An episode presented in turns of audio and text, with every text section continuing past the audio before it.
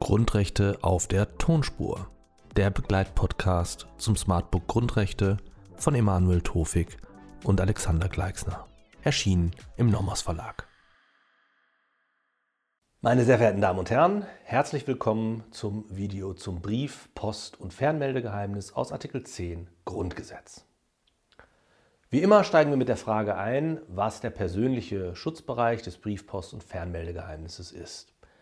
Wir erinnern uns, wenn das Grundrecht keine ausdrückliche Aussage hinsichtlich des persönlichen Schutzbereichs trifft, dann handelt es sich um ein Menschenrecht. Das heißt, alle Menschen können sich unterschiedslos auf dieses Grundrecht berufen.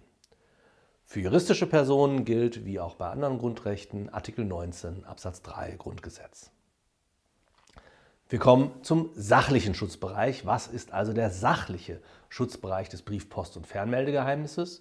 Wie diese begriffliche Aus Aufzählung schon nahelegt, handelt es sich um drei gesonderte Grundrechte, die hier von Artikel 10 Absatz 1 Grundgesetz gewährleistet werden nämlich das Briefgeheimnis, das Postgeheimnis und das Fernmeldegeheimnis.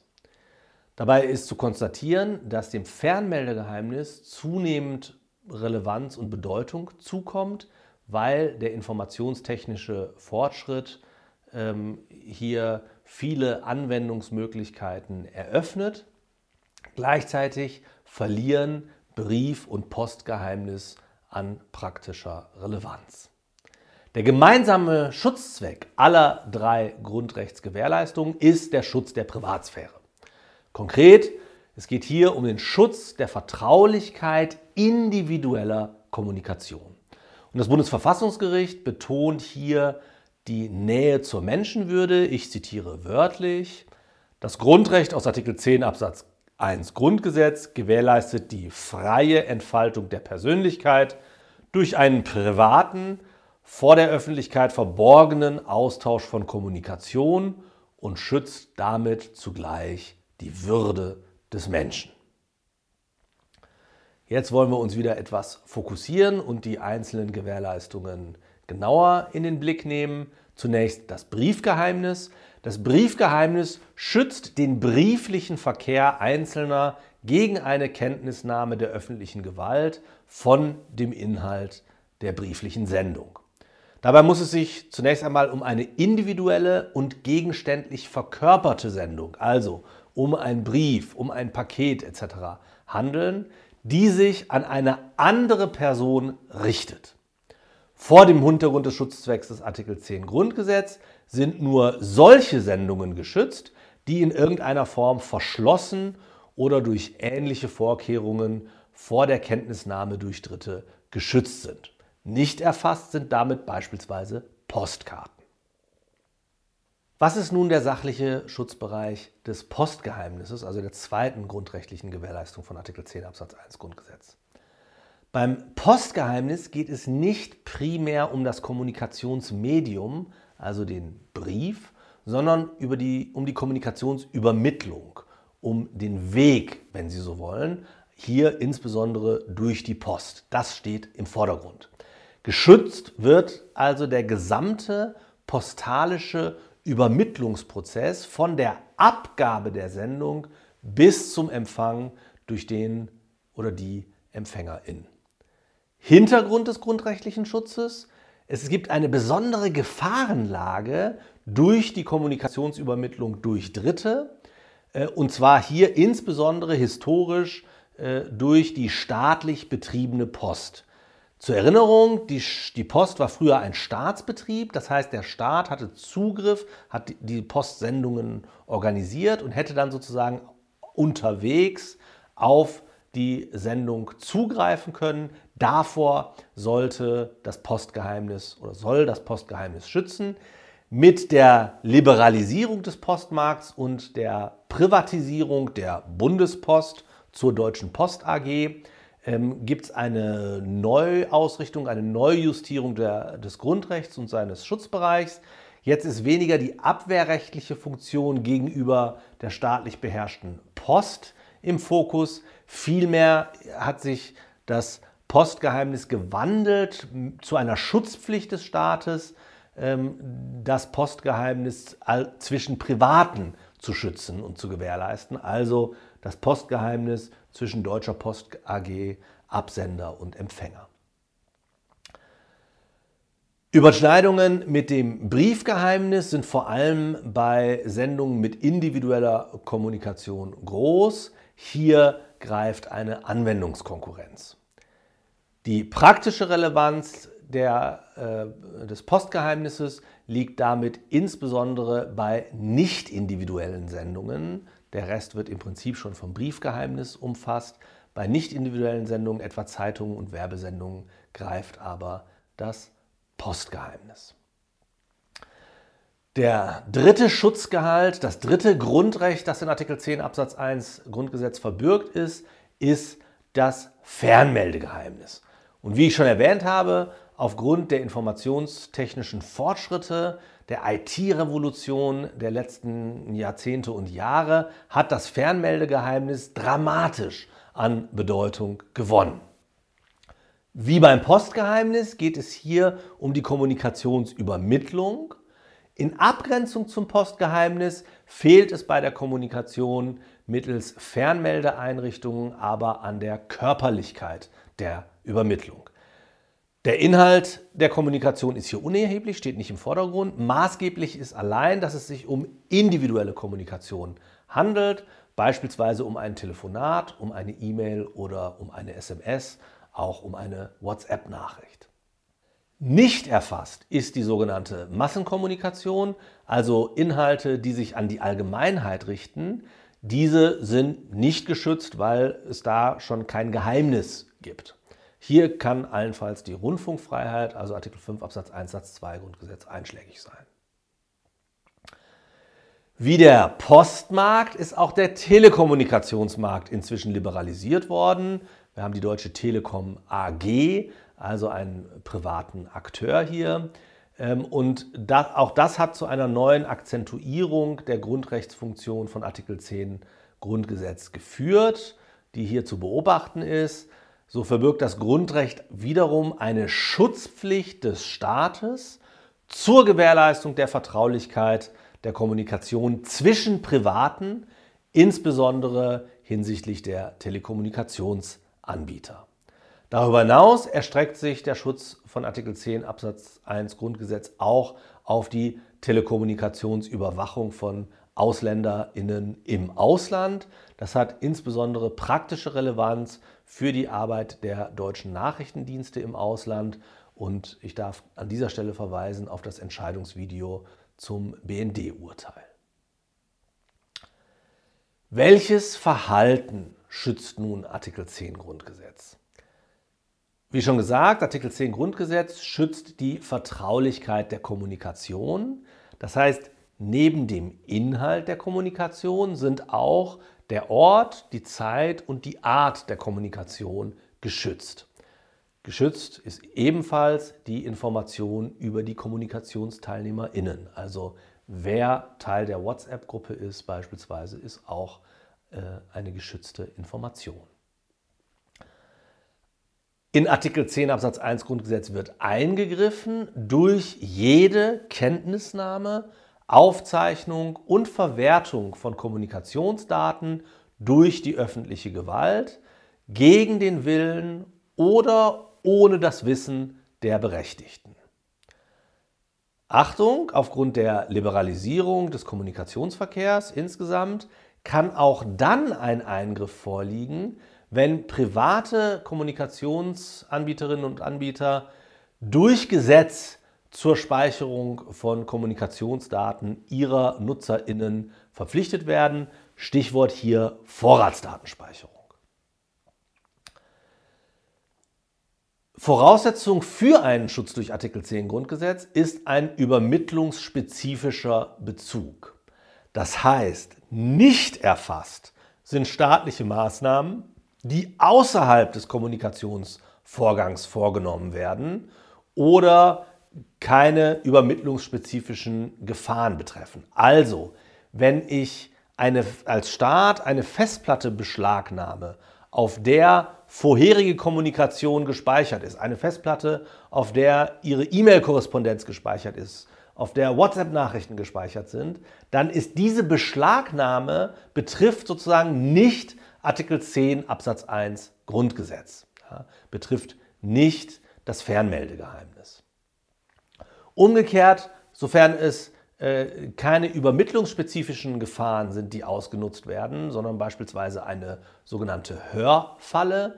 Ähm, auch in diesen Fällen ist Artikel 10 Absatz 1 Grundgesetz nicht einschlägig. Also als Beispiel, wenn ähm, auf der Seite des Empfängers der Kommunikation mit dessen Wollen und Wissen ähm, ein Polizeibeamter zuhört, also eine sogenannte Hörfalle, dann ist, äh, unterfällt das nicht Artikel 10 Absatz 1 Grundgesetz. Je nach Einzelfall kann hier aber dennoch die äh, allgemeine Meinungsfreiheit aus Artikel 5 Absatz 1 Satz 1 erster Variante, das allgemeine Persönlichkeitsrecht, Artikel 2 Absatz 1 Grundgesetz in Verbindung mit Artikel 1 Absatz 1 Grundgesetz oder beispielsweise auch die Unverletzlichkeit der Wohnung, Artikel 13 Grundgesetz, betroffen sein. Das ist dann aber sozusagen eine eigenständige, eine gesonderte Prüfung. Wie kann ein Eingriff in Artikel 10 Grundgesetz gerechtfertigt werden? Nun, die Schranke für Artikel 10 Absatz 1 findet sich in Artikel 10 Absatz 2 Satz 1. Die normiert hier einen einfachen Gesetzesvorbehalt. Ähm, Artikel 10 Absatz 2 Satz 2 erweitert dessen Reichweite unter den dort genannten Voraussetzungen, bildet jedoch keinen qualifizierten Gesetzesvorbehalt. Das ist wichtig. Artikel 10 Absatz 2 Satz 2 Grundgesetz schränkt insbesondere die Rechtsschutzgarantie ein, indem eben an der Stelle des Rechtsweges eine bloße Nachprüfung durch von der Volksvertretung, also vom Bundestag, bestellte Organe und Hilfsorgane trifft. Wie kann nun ein Eingriff in Artikel 10 Grundgesetz gerechtfertigt werden? Zunächst, die Schranke ist in Artikel 10 Absatz 2 Satz 1 Grundgesetz normiert, ein einfacher Gesetzesvorbehalt äh, in die Grundrechte von 10, Artikel 10 Absatz 1 Grundgesetz darf nur aufgrund eines Gesetzes eingegriffen werden. Artikel 10 Absatz 2 Satz 2 Grundgesetz erweitert dessen Reichweite, also die Reichweite dieses Gesetzesvorbehalts, unter den dort genannten Voraussetzungen, bildet jedoch, Achtung, keinen qualifizierten Gesetzesvorbehalt, sondern schränkt vielmehr die Rechtsschutzgarantie ein, indem eben an die Stelle eines Rechtsweges eine bloße Nachprüfung durch von der Volksvertretung, also vom Bundestag, bestellte Organe und Hilfsorgane tritt. Wie sieht es aus mit den Schrankenschranken? Es bedarf einer formell und materiell verfassungsmäßigen gesetzlichen Grundlage. Der Beispiele sind dort viele. Paragraph 99 folgende StPO, Paragraph 112 folgende TKG oder Paragraph 1 folgende des ähm, speziell auf Artikel 10 Grundgesetz bezogenen sogenannten Artikel 10 Gesetzes. Das Gesetz muss zudem dem Bestimmtheitsgebot und dem Zitiergebot aus Artikel 19 Absatz 1 Satz 2 Grundgesetz genügen. Ein Richtervorbehalt sieht Artikel 10 Grundgesetz dagegen nicht ausdrücklich vor. Also, wenn eingegriffen wird ähm, in Artikel 10 Absatz 1 Grundgesetz in die dortigen Grundrechte, bedarf es dafür im Grundsatz keines ähm, äh, Richtervorbehalts oder keiner richterlichen Anordnung. Es gibt eine Ausnahme, das Bundesverfassungsgericht leitet bei besonders intensiven Eingriffen in die höchstpersönliche Kommunikation ein Richtervorbehalt aus der Verfassung her. Wichtig ist dann hier die Prüfung des Verhältnismäßigkeitsgrundsatzes. Das heißt, wir müssen die Intensität der staatlichen Maßnahme, etwa ihre Dauer, die Heimlichkeit oder die Anzahl der betroffenen GrundrechtsträgerInnen abwägen mit dem Zweck der Maßnahme, ähm, dem Verdachtsgrad oder der Schwere des Verbrechens. Wichtig ist außerdem, dass nach der Rechtsprechung des Bundesverfassungsgerichts ein Eingriff in den Kernbereich privater Lebensgestaltung nicht zu rechtfertigen ist. Ähm, ich möchte da wörtlich zitieren aus der Entscheidung des Bundesverfassungsgerichts zum BKA-Gesetz aus dem Jahr 2016. Der verfassungsrechtliche Schutz des Kernbereichs privater Lebensgestaltung gewährleistet dem Individuum einen Bereich höchstpersönlicher Privatheit gegenüber Überwachung. Er wurzelt in den von den jeweiligen Überwachungsmaßnahmen betroffenen Grundrechten in Verbindung mit Artikel 1 Absatz 1 Grundgesetz und sichert einen dem Staat nicht verfügbaren Menschenwürdekern grundrechtlichen Schutzes gegenüber solchen Maßnahmen. Selbst überragende Interessen der Allgemeinheit können einen Eingriff in diesen absolut geschützten Bereich privater Lebensgestaltung nicht rechtfertigen. Die praktische Auswirkung ist hier, der Staat, Staat, muss Vorkehrungen treffen, beispielsweise Löschungspflichten vorsehen, wenn Kommunikationsinhalte aus diesem unverletzlichen Kernbereich erlangt wurden. Er muss auch beispielsweise sofort abschalten, wenn dort Kommunikation ähm, irgendwie überwacht wird. Von welchen Grundrechten ist Artikel 10 Grundgesetz nun abzugrenzen? Die freie Kommunikation zwischen Individuen wird von verschiedenen Grundrechten mit jeweils unterschiedlichen Schutzrichtungen gewährleistet. Die Abgrenzung ist nicht immer trennscharf möglich. Ähm, entscheidend sind die Schutzzwecke, darauf ist abzustellen. Artikel 10 Grundgesetz beispielsweise schützt die Kommunikationsübermittlung unter Einschaltung Dritter, der sogenannten KommunikationsübermittlerInnen und zwar eine Kommunikationsübermittlung zwischen Individuen. Artikel 13 dagegen schützt die direkte räumliche Kommunikation zwischen Individuen ähm, in der Wohnung beispielsweise. Wichtig, Artikel 10 Grundgesetz schützt nicht das Vertrauen in den oder die KommunikationspartnerInnen, ermöglicht etwa diese oder dieser einem Dritten, etwa der Polizei, die Kommunikation mitzuhören, so kann darin nur eine Verletzung des Rechts auf Gewährleistung der Vertraulichkeit und Integrität informationstechnischer Systeme liegen. Artikel 10 Grundgesetz dagegen ist hier nicht betroffen. Ferner ist Artikel 10 Lex Spezialis zum Recht auf informationelle Selbstbestimmung aus Artikel 2 Absatz 1 Grundgesetz in Verbindung mit Artikel 1 Absatz 1 Grundgesetz und hinsichtlich der Kommunikationsform auch gegenüber der Meinungsfreiheit aus Artikel 5 Absatz 1 Satz 1 erste Variante Grundgesetz. Soweit die Darstellung von Artikel 10. Wir kommen jetzt zu einem kurzen Wrap-up, zu einer Zusammenfassung.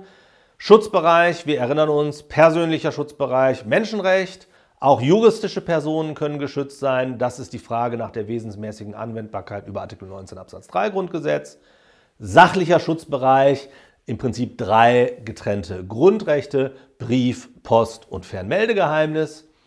Eingriff ist jede staatliche Handlung, die das Brief, Post und Fernmeldegeheimnis in irgendeiner Weise betrifft, erschwert, verunmöglicht. Nach dem klassischen Eingriffsbegriff beispielsweise Verpflichtungen von Telekommunikationsanbieterinnen zur Speicherung von Daten äh, ihrer Kundinnen ähm, nach dem modernen Eingriffsbegriff äh, beispielsweise auch die Aufzeichnung eines Telefonats. Verfassungsrechtlich rechtfertigen lässt sich dies gern alles über einen einfachen Gesetzesvorbehalt, Artikel 10 Absatz 2 Satz 1 Grundgesetz aufgrund eines Gesetzes. Die Reichweite dieses Gesetzesvorbehalts wird durch Artikel 10 Absatz 2 Satz 2 Grundgesetz modifiziert. Bei den Schrankenschranken müssen wir wie gehabt darauf äh, Acht geben und äh, prüfen, äh, sicherstellen, dass eine formell und materiell verfassungsmäßige gesetzliche Grundlage gegeben ist. Wir müssen den Verhältnismäßigkeitsgrundsatz prüfen und wir müssen beachten, dass der Kernbereich privater Lebensgestaltung nach der Rechtsprechung des Bundesverfassungsgerichts unverletzlich ist. So viel, meine Damen und Herren, zum äh, Grundrecht aus Artikel 10 Absatz 1 Grundgesetz, also zum Brief, Post- und Fernmeldegeheimnis. Vielen Dank.